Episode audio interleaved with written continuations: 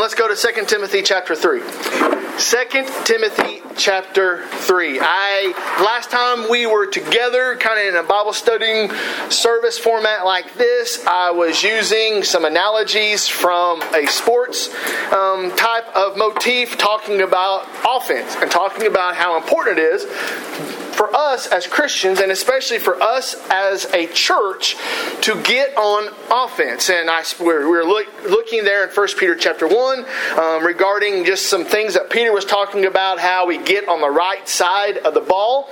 And in that passage, if you remember, let me just remind you, he was talking about how we prepare for offense, how we get ready for offense, how we understand the difference between offense and defense, and how we know the offensive plays versus the defensive plays. Because too many times in the church, and especially in our Christian walk, we get stuck on defense and we stop striving for offense. We just kind of assume that this is the best it can be and we just accept the status quo and we just get in a defensive posture thinking, I'm just going to hope that it doesn't decrease any more than it already has. And sometimes we have that attitude when it comes to the culture around us. We just hope that it doesn't devolve anymore. We hope they don't add more cuss words, they don't add more graphic nudity, they don't add more violence. We just hope that it won't get worse. And, and, I think so many times we get stuck in this idea of, of just believing that we are on perpetual defense and we stop striving or stop trying to seek ways to get back on offense.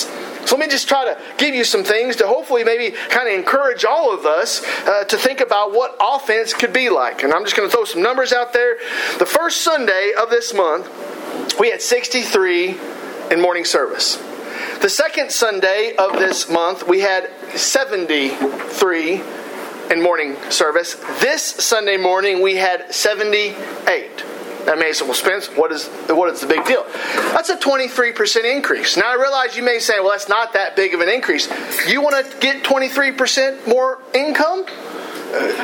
You want to turn the thermostat up 23%? I mean, there's a 23% is significant. And it's not something that I think it's a one person or, or something else, but I, just the idea that over the last three weeks we have seen 23% increase in our attendance on a Sunday morning. To me, that's encouraging. And to me, that's something that we as a church can look at and say, that's positive that is definitely a positive sign. Just this last week, we did this back to school bash, and I don't know, uh, I was going to try to get a final number on the snow cone count, but I, I, I kind of skewed it because I had more than one snow cone, and I encouraged other people to have more than one snow cone. So I was going to try to count the, how many snow cones we sold to try to get a count on how many people we had attend the event. But then I thought that's probably not really a good way of getting my numbers because uh, they're a little bit slanted. But if you looked around, we had a good crowd. We had a good crowd on a Wednesday night in the humidity and in some, some of the heat there for a period of time of it. And, and, we had a good crowd show up, had an opportunity to make contacts. There were people here, quite a few people here that don't go to church here, that don't go to church anywhere. We were able to get names and phone numbers and contact information, children's names, families' names, the teacher feed. We had over 40 of the staff, whether teachers or administrators or staff from the school system that were here, uh, fed them a great meal. And then we had that table back there underneath that mirror was covered up with gifts and giveaways. I think that we, by the time we had what was donated and, and versus what we had gathered up, we probably had close to three to four hundred dollars worth of prizes and gifts to give the teachers. Not because that we're going to make this carnival, but to show our appreciation we are to make an impact. We are to make an influence into the community around us. Just think about just these last weeks and, and people that have joined the church. I don't think offense is a moment in time. I think of offense as being forward momentum. And we've got to think about in our own daily lives. Is there forward momentum? Is there forward momentum in our growth? Is there forward momentum in the life of the church? Is there forward momentum in what we are doing? Instead of trying to put markers there and say, well, we got to be to this number by this date, or got to be to this dollar by this date, or we got to have this many activities by this calendar. Uh, maybe we just need to ask ourselves a question Is there forward momentum taking place, not just in us personally, but in the life of the church? So we talked about offense, but then the second thing that I kind of want to follow up on that, thinking about that analogy, is how do you know who's on your team? So, thinking about the sports picture there and talking about being on offense and knowing that if you're going to be on offense, that means someone else is going to be on defense. And whether you're talking about football, talking about basketball, any sport, there's two different opposing sides. So, in the church world today, how do you know who is on your team? Because you start surveying people, and there are all forms of different ideas about religion. What the Bible means to me, what the Bible says to you. Well, this is what I think. This is what I feel in my heart. This is what I believe. This is my experience. This is my tradition. They run the whole gamut of what people think or what people believe. Or you will find people that have a wide ranging, uh, wide ranging scope of what it means to be faithful. Some people they think they're being faithful showing up at church once a month. Some people think they're being faithful by showing up to church once a week.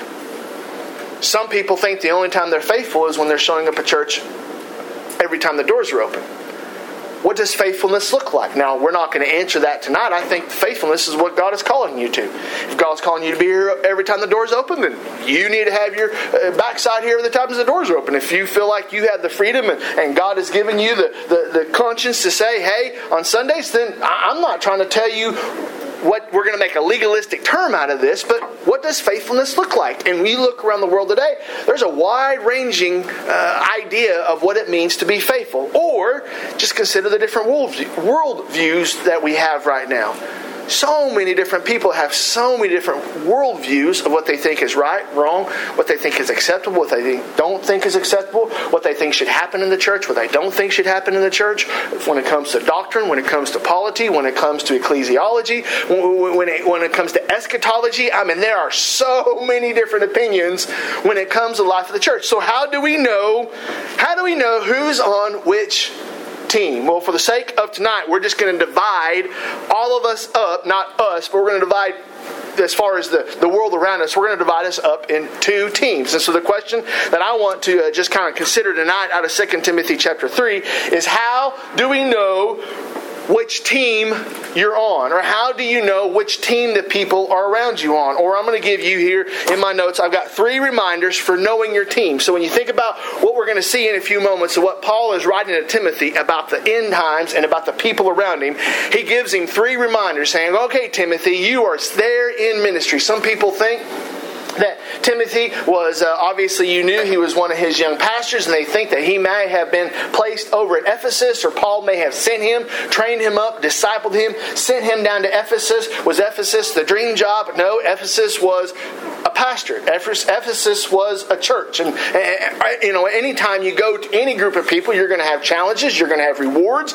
and so it's one of those things. He's writing to this young preacher, trying to encourage him, but also trying to prepare him and trying to disciple him via these letters because he realizes that his time is coming short and he wants Timothy to understand Timothy, I want you to continue on in faithfulness even after I'm gone. So he's reminding Timothy that in spite of the world going on around him, that there are still ways that he can know who's on his team and who isn't on his team. So in 2 Timothy chapter 3 and verse 1, this is what Paul writes. He says, But understand this, that in the last days there will come times of difficulty, for people will be lovers of self, lovers of money, proud, arrogant, abusive, disobedient to their parents, ungrateful, unholy, heartless, unappeasable, slanderous, without self control, brutal not loving good, treacherous, reckless, swollen with conceit, lovers of pleasure rather than lovers of God. First reminder I think that Paul gives us out of this passage is, is to remind Timothy that not everyone is on the same team. Not everyone is on the same team. I think sometimes we just assume that everybody is on the same team. Evan and I have had this conversation before about people that we know or people that we have a chance to work with that they don't go to church on a regular basis. They're just really good people. Uh, they're nice people, they're somewhat moral people, they're, they're, honest people. And you think about them and you think, man, these seem like some really good people.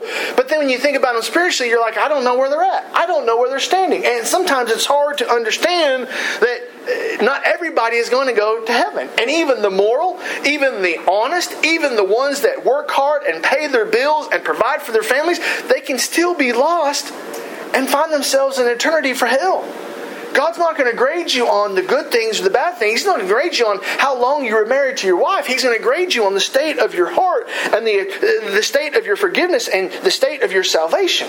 And so God has reminded us, and Paul is reminding Timothy, that not everyone is on the same team. In fact, God gave us ways to discern the other team. Not necessarily discern our team, but discern the other team. And I just read you a list. If you go back and you try to number these, I number 18 different characteristics. 18 different things that Paul mentions that are characteristic of the opposing team. But there's something that I want you to grab, I want, I want you to catch in all of these 18. There, there's a commonality between all of these 18. What the commonality is that all of the traits are controlled by sin and the flesh instead of the spirit.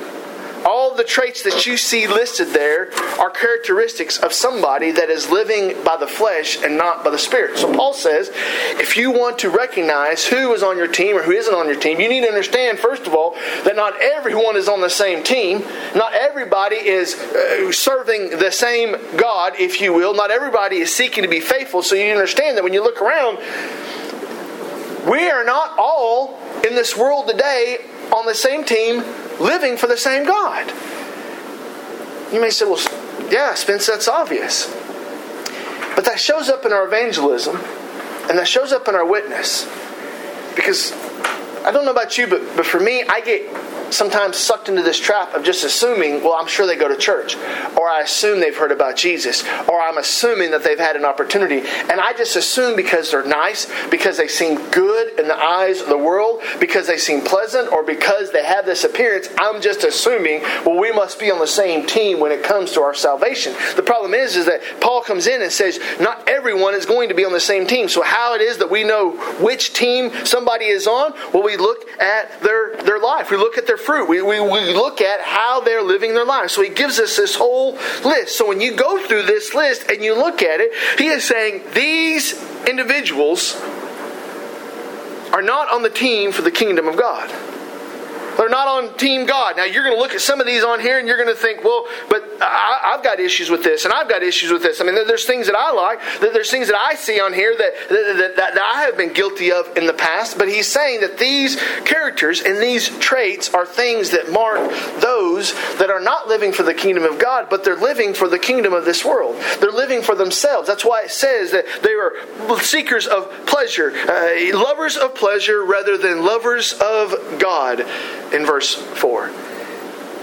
And we are consumed right now in a world that loves themselves and loves their possessions and loves their ideals more than they love God. And that's dangerous.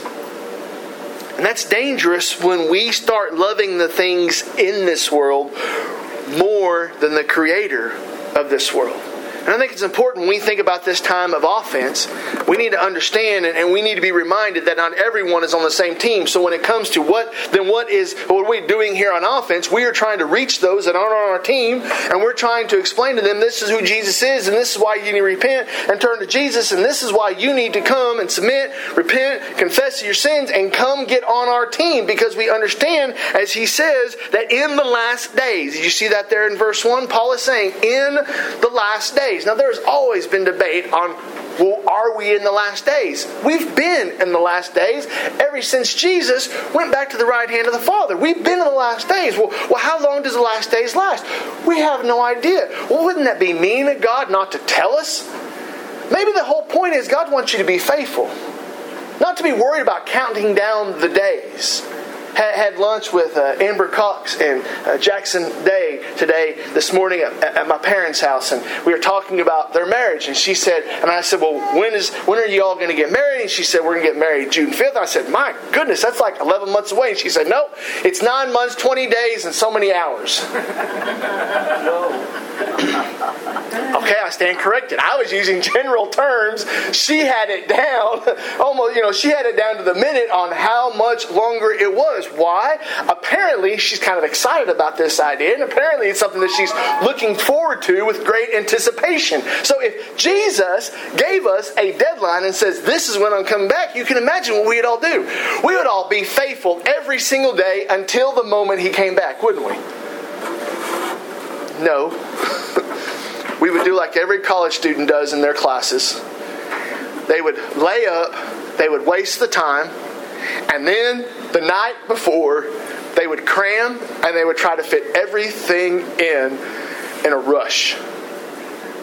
That's how we live our lives. And, and, God's smart enough because He created us. He knows the kind of people we're going to be. So He just says, You're living in the last days. Well, how long are these last days going to last? These last days are going to last until Jesus comes back. Well, then how am I supposed to live? You're supposed to live faithfully every single day. What if that means I live faithfully every single day for the next hundred years? Great. Uh, what's, what's, the, what, what's the waste in that? How can you count that as a loss if you live every day faithfully for the next hundred years? What have you lost except for faithfulness to God? You haven't lost anything. You have not lost a single thing. And yet he reminds us that this idea that we are living in the end times. Now, I don't want to go around and be a date sitter or go around and say, well, this is what's going to happen here, that's what's going to happen here, or whoa, we need to get people scared and we need to get people responding out of fear. No, we need to recognize, brothers and sisters, that the clock is running out. The clock is running out on people's lives all around us. And there are people that are dying every single day that we don't know what team they're on. And just because we're friends with them or just because we've known them for years doesn't mean we know that they're saved and doesn't mean that we have ever talked to them about their salvation.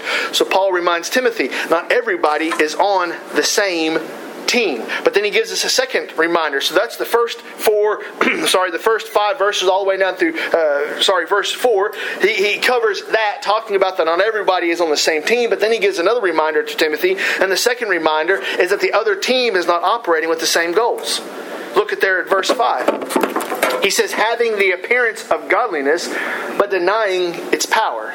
Avoid such people. We could spend a whole month sitting there looking at what that verse means to us and how that verse plays itself out. Because quite honestly, I, I struggle with I struggle with the application because it says he's talking about these people that are led by the flesh and led by their uh, the sin instead of by the spirit, and he says they have this appearance of godliness, but they deny its power. Avoid such people. And so some people would say, "Well, Spence, how in the world are we supposed to reach lost people if we're supposed to be avoiding lost people?"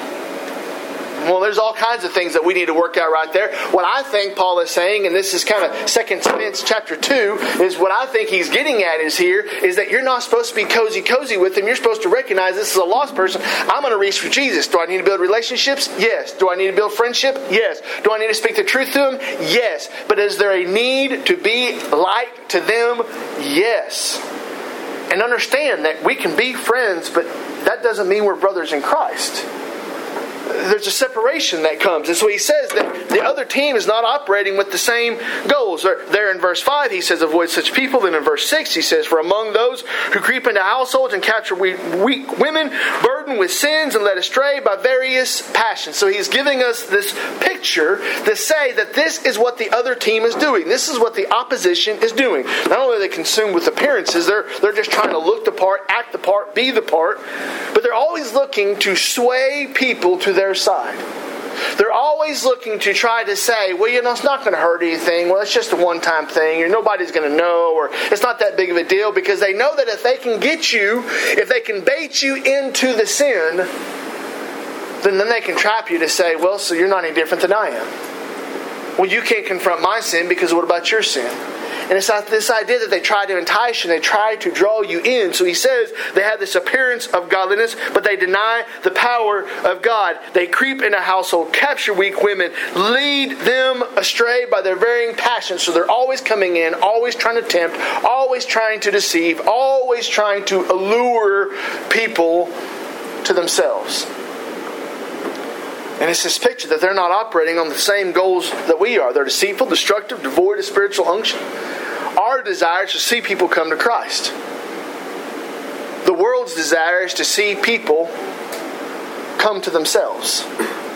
Come to their flesh, come to their desire, come to their selfishness, come to the things that make them happy. Remember the movie Pinocchio? Pinocchio is sitting there and he'd already shed Jiminy Cricket, and he gets there with the other boys there in that area. They think, hey, we're going to go down and we're going to get on that boat and we're going to go out to that island. And boy, we're going to have a grand old time. And they were telling him all the fun stuff they were going to do. And they were going to tell him all the, all the stuff they, they, were, they were excited about. And so he gets on there. And when he gets out there, he realizes that it's just a trap. It's only going to be a trap.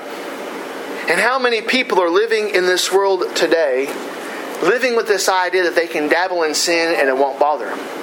Or they can dabble in misbehavior and it won't affect them. Or they can dabble over here and no one will know. Or they can take place in this or that, or they can compromise, or they can capitulate, or they can give up, or they can give up ground and it won't bother them. I think we need to remind ourselves every single morning what team we are on and being the team, we need to know what goals we're living by. So Paul comes in in this passage and says, when it comes to being on offense and when it comes to finding that forward momentum, you need to understand not everybody's on the same team.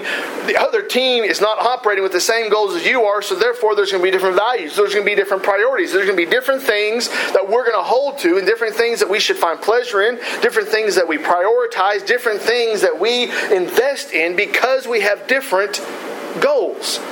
And then you get down to this third reminder. Notice he says there in verse 7 always learning and never being able to arrive at a knowledge of the truth.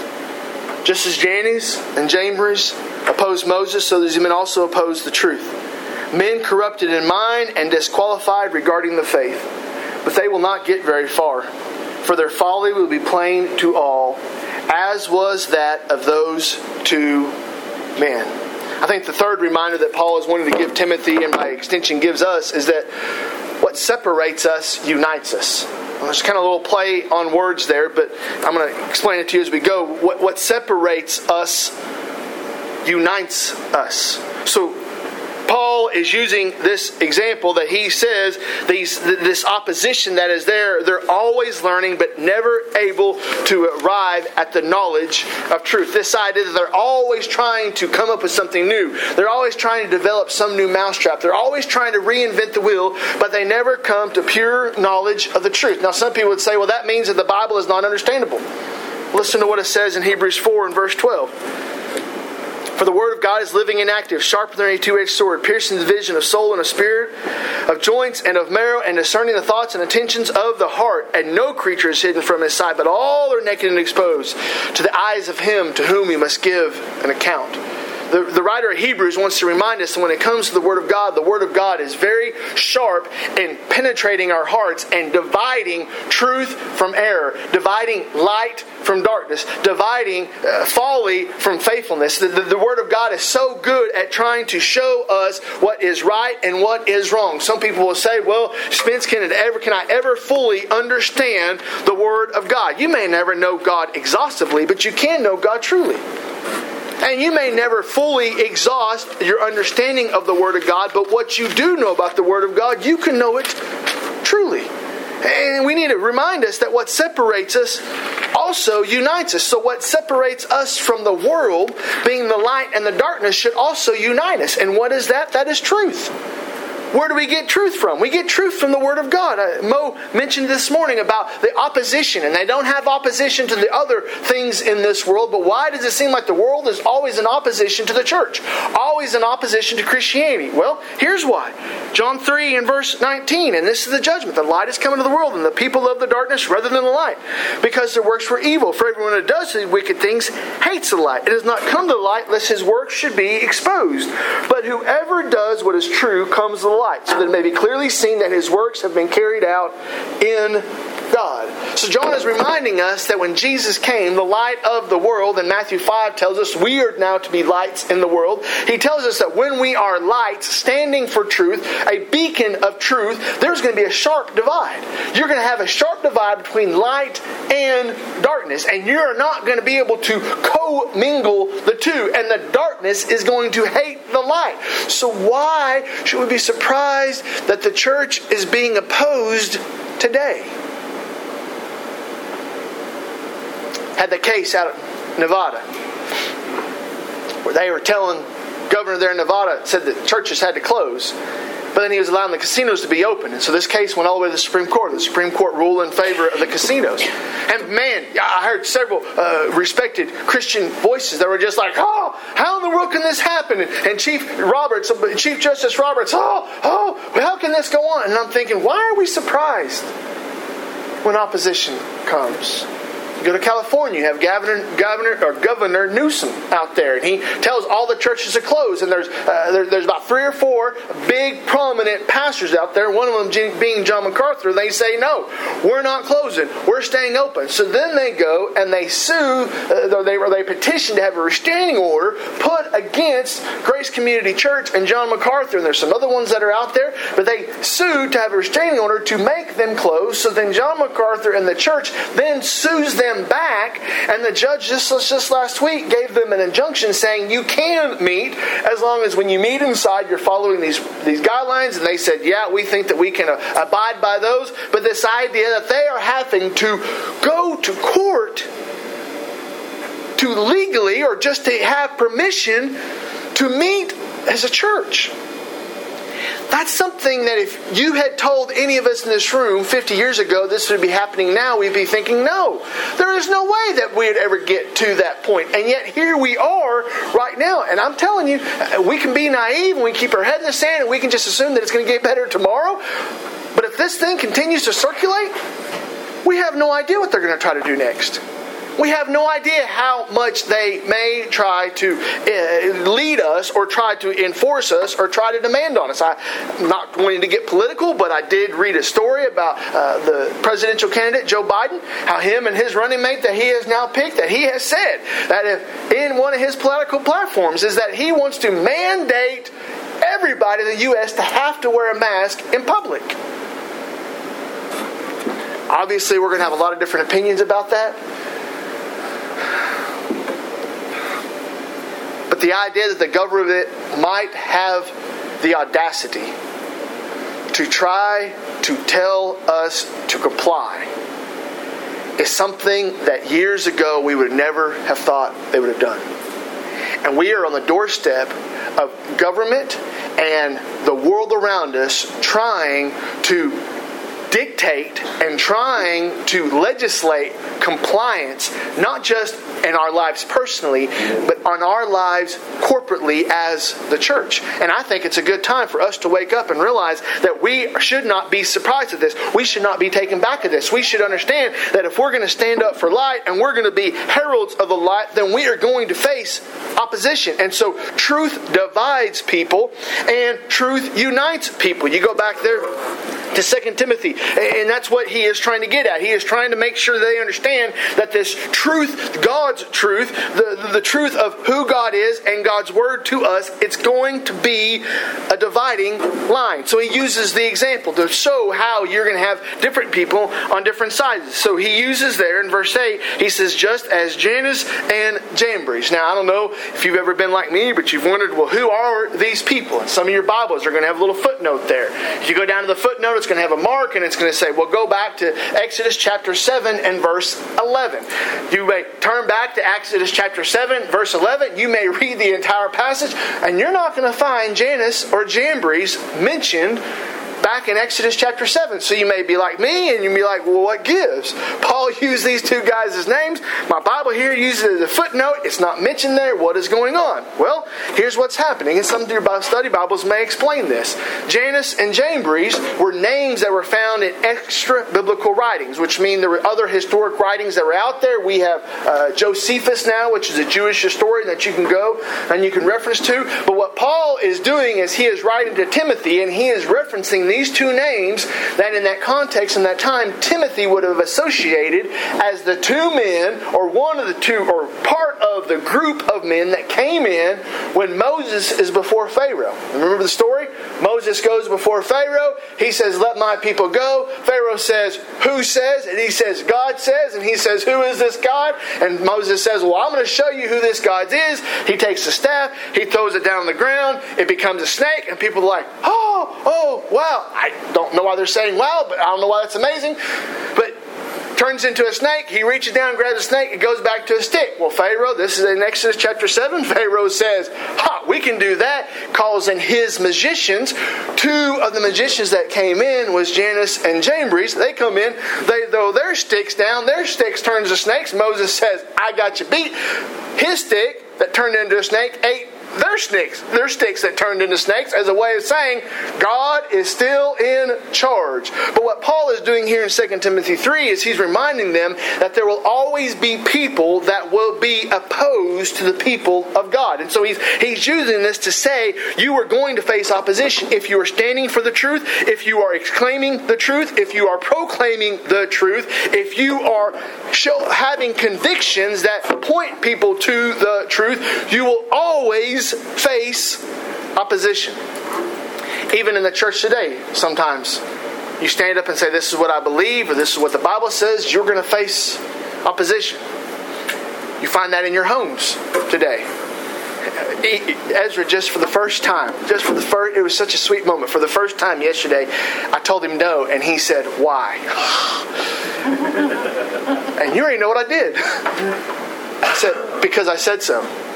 And i have been waiting for this moment. This is like a key moment in the life of this young man that I get to teach him when he says why, because I said so. And it's this idea that he needs to learn. There, even in our home, there's, there's questioning about why is this the way it is, or why are we going to do it this way. There's always questioning, there's always opposition that comes. But what separates us from the world as being the people of God, the kingdom of God, a community of faith, a church, if you will, what separates us is truth, but then also what unites us is truth. So what separates us unites us. How does it unite us? Well, because when we get around, when we're all being based upon the truthfulness of God's word, then we have unity. And we have one manual to go by. We have one playbook to go by. We have one set of precepts and principles to go by. And so what unites or what divides us from the world unites us as people. And so we think about being on offense and we think about, well, okay, so we're called to be separate, but then how do we unite? We all unite around the word of God. And so many times our gods are evident in our witness. It says there in verse 9. In 2 Timothy 3, it says, But they will not get very far, for their folly will be plain to them, as was that of those two men. He's saying that in that instance, in that scene in Exodus chapter 7, when they come in with their sticks and they're like, Oh, Moses, we can do that.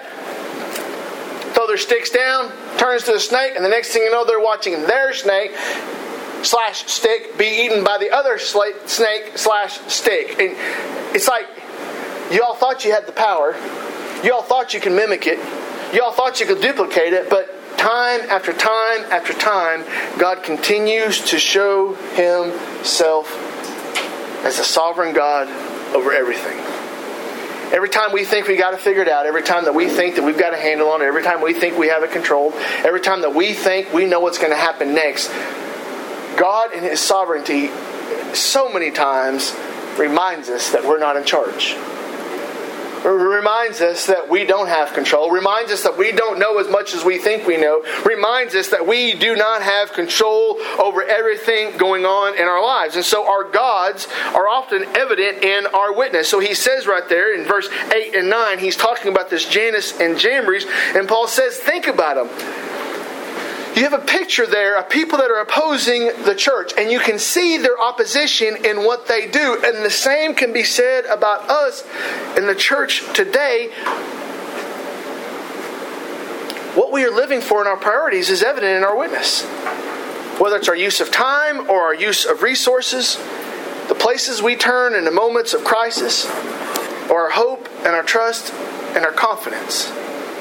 So the things that we say unite us as a people should be evident in our walk and our living every single day. So I've been using this in the reference of being able to identify the team you're on, but let me tweak that a little bit. I want to challenge you this evening not to think of the goal as being knowing what team other people around you are on may I challenge you that the point of our Christian life is that the others around us are not able to mistake what team you are on. So instead of walking around trying to look and trying to say, well, who what team is that person on? And well, let me try to uh, judge and, and use the sermon and try to evaluate their fruit. Or, or maybe should I go over here and try to nitpick in their lives? Maybe we should just be consumed saying, I want to live such a life where no one around me has any way to mistake me for what team I'm on. You may say, well, Spence, what about the first four verses? And it gave those 18 different characteristics. Sure, make sure those 18 characteristics aren't true about you. Make sure those 18 characteristics aren't true about me. What does it mean about truth? That means I know truth. That way I'm making sure those things characterize my life. I should be living in such a way, we should be living in such a way that it's not about being able to say, well, that person on that team and that person on that team, but to be living in such a way that we are leaving no doubt in the people's minds around us what team we are on. Put up a basketball goal a couple years ago. Of course, if you think about playing basketball with three boys and a wife and a dad, that's five. You can do the math, that's not even teams. So the question is, well, then how do you divide the teams up? So sometimes mama doesn't play. Well, now it's two on two. But obviously, you can tell there's. Uh, getting short. You know, it's getting narrower. But a couple years ago, there was a greater differences in size and, and abilities. And so, two boys would be on one team, and Daddy and a boy would be on the other team. And so, we would play one game, and I would be Luke would be on my team, or I'd be on Luke's team. We play one game, and the next game, Wyatt and I would be on a team. The next game, Eli would be on a team. Well, then Mom would show up, and there'd be Mama and two boys, and Daddy and one boy. And so we play games, and over and over again, uh, Luke may be on my team this minute, and Wyatt may be on my team the next minute. And sometimes it's easy to get confused on which boy is on my team. Because five minutes ago, Luke was on my team, and now five minutes now, Wyatt's on my team. So what I was constantly trying to emphasize to the boys is, boys, instead of me having to remember whose team I'm on, why don't my teammate always make it so apparent by their actions and their activities and their speech and the way they're playing the game whose team they are on? Does that make sense? So I'm looking at those boys and saying, Luke, if you're on my team, then it should be apparent because of the way that you're running around or the way that you, what you're doing with the ball, how you're communicating me. That should be evident. I shouldn't have to wonder now which boy's team. I shouldn't have to write it on my hand. I shouldn't have to write it on my forehead. It should be evident in how Luke is acting. So I think that one of the things that we need to consider and one of the things that we need to ponder on is when it comes to our daily lives, when we think about this picture of offense, we think about this momentum forward of offense, we think about well, how it is that we get on offense. One of the things that we need to ask ourselves are we living such a life that people can't mistake what team we are on? Or maybe, maybe some more piercing questions. How would God characterize your life? How would God characterize the life that you're living? Would He say faithful? Would He say fickle? Would He say full time? Would He say part time? Would He say immature? Would He say means well? How would God characterize your life? Maybe another one. Do you know the truth?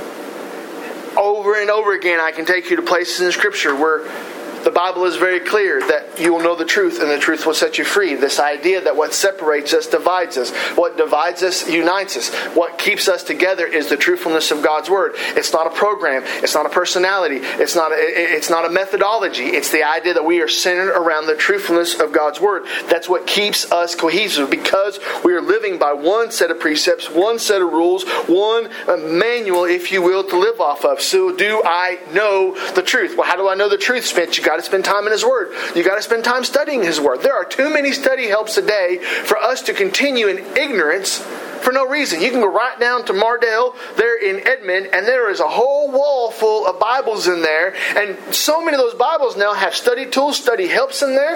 Um, there's some that are better than others, or some that are encouraged more than others, but they're there, and you can get them, and you can study God's Word for yourself. There's other teachers out there, whether it's the multimedia over the internet, or the video, the radio. I mean, there are so many opportunities for us to be growing in our faith and to be learning the truth of God and ingesting that truth so that we can then share it with other people to just sit there on the bench passing the time.